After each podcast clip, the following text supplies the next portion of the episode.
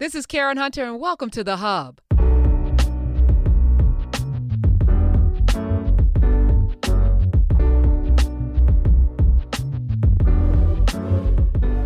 Up next, part two of my interview with Andrew McCaskill, where we're discussing the black buying power.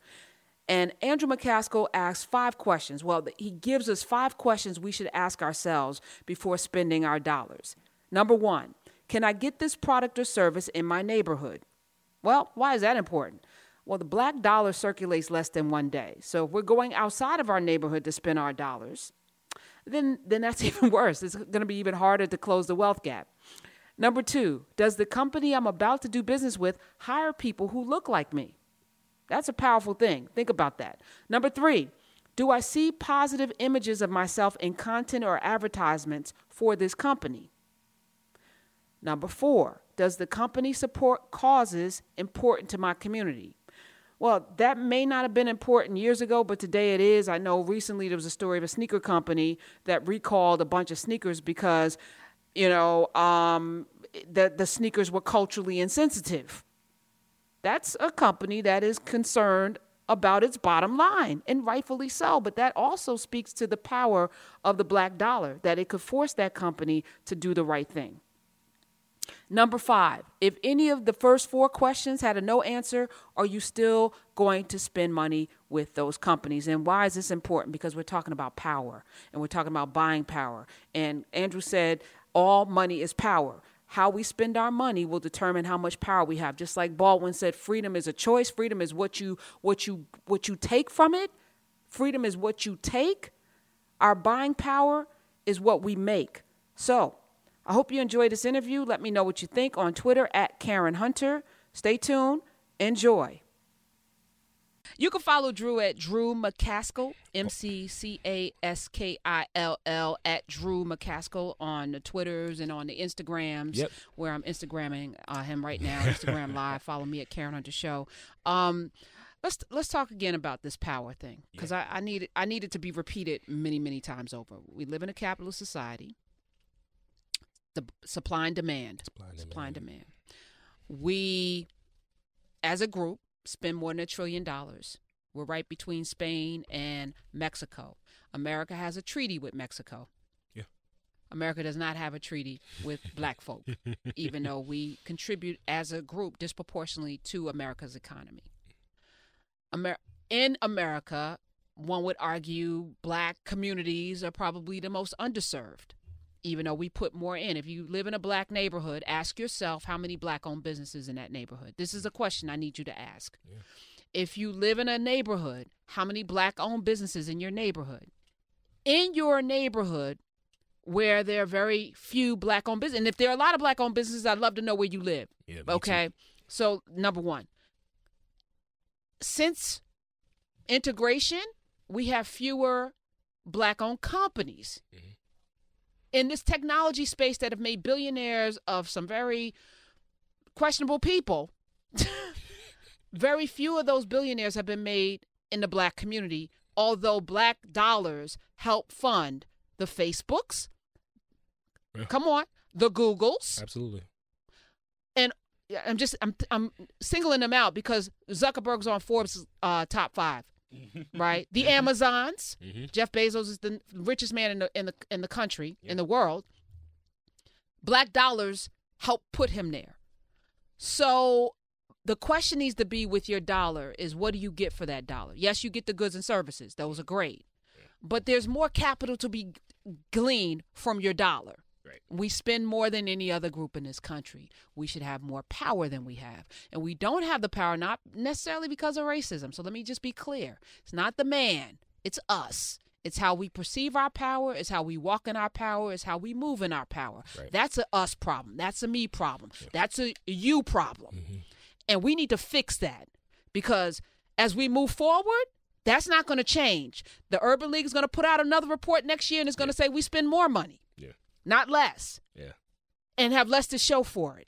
There's a wealth gap. We read that stat. When was it? Last year, the year before? Jameson, 237 years is going to take to close that. And Jameson's like, nah, it should take four years, five max, whatever. He put together a blueprint, which you can find in the hub.global, how we can do that. But Which I love, by the way.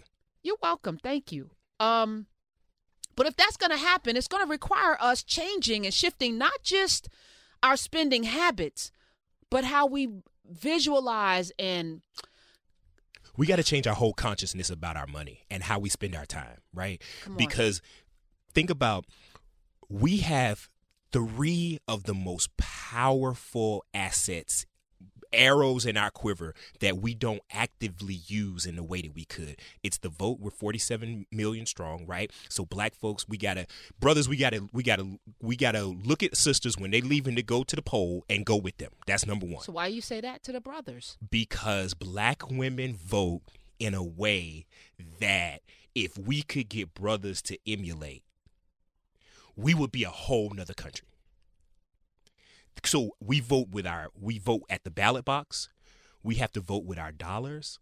We have to be conscious about how mm. we spending this spending this money. That's no that's number 2.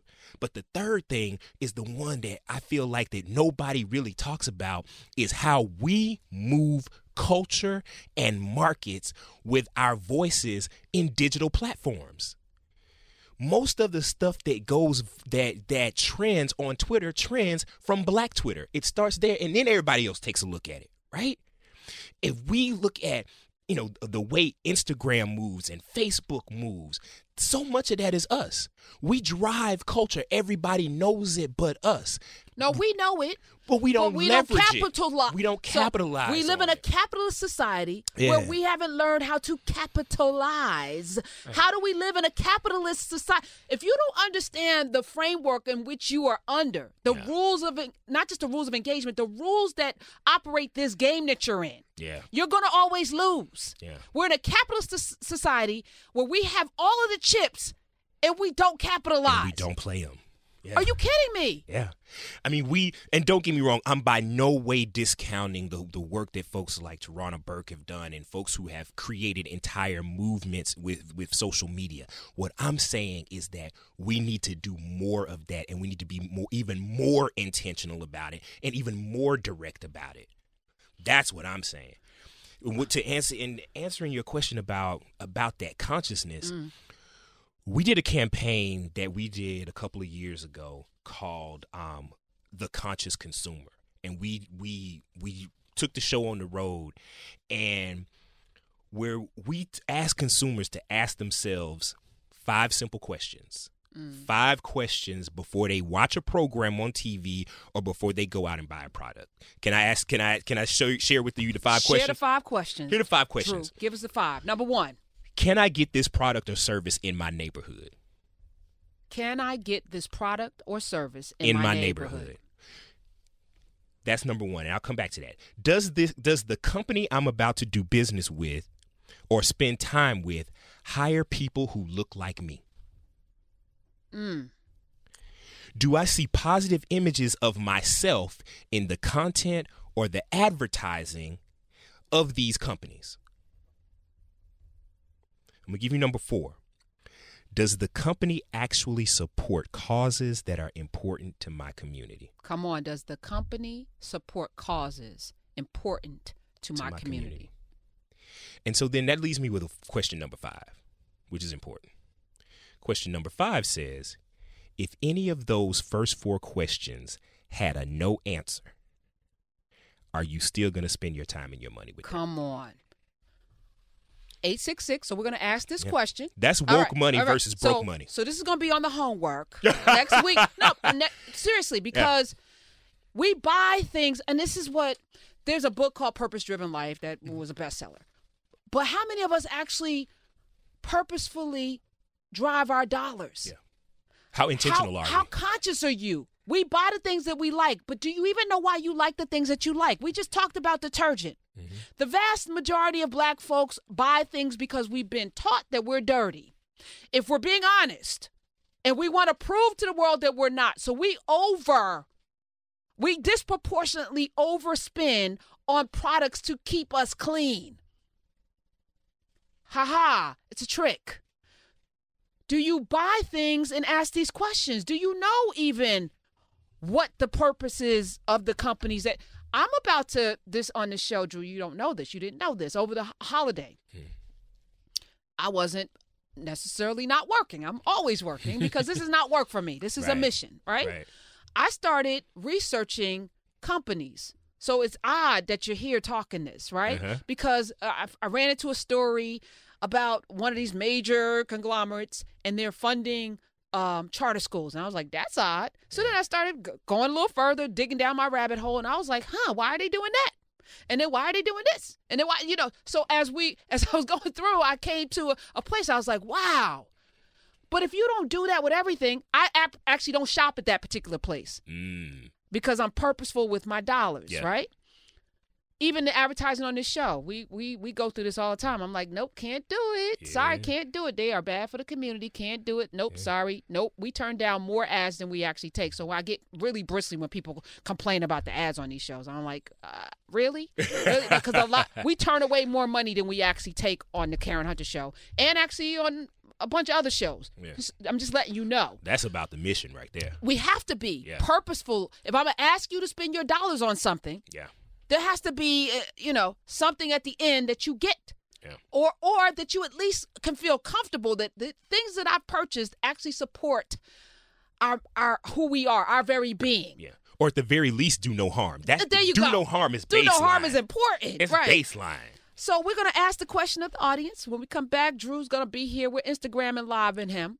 Uh, they I don't know if they can hear you when you're talking because you're all the way over there. I don't know how to fix that. Maybe we get a microphone because people are like, I can't hear. Uh, they can't hear me. I don't know if they can hear you. I'm you. usually so loud. That's Yeah, they can hear you. That's They're the product just- of growing up in the country. I don't know. The, turn up your um, volume. How about that? Maybe some of you need to do that. I don't know. That was part two of my discussion with Andrew McCaskill around the issue of black buying habits. Hope you enjoyed that. Let me know what you think at Karen Hunter on Twitter with the hashtag podcast. You can ask me anything. I'll answer a question on Sunday. Follow Drew McCaskill, Andrew McCaskill, at Drew McCaskill on Twitter. Till next time.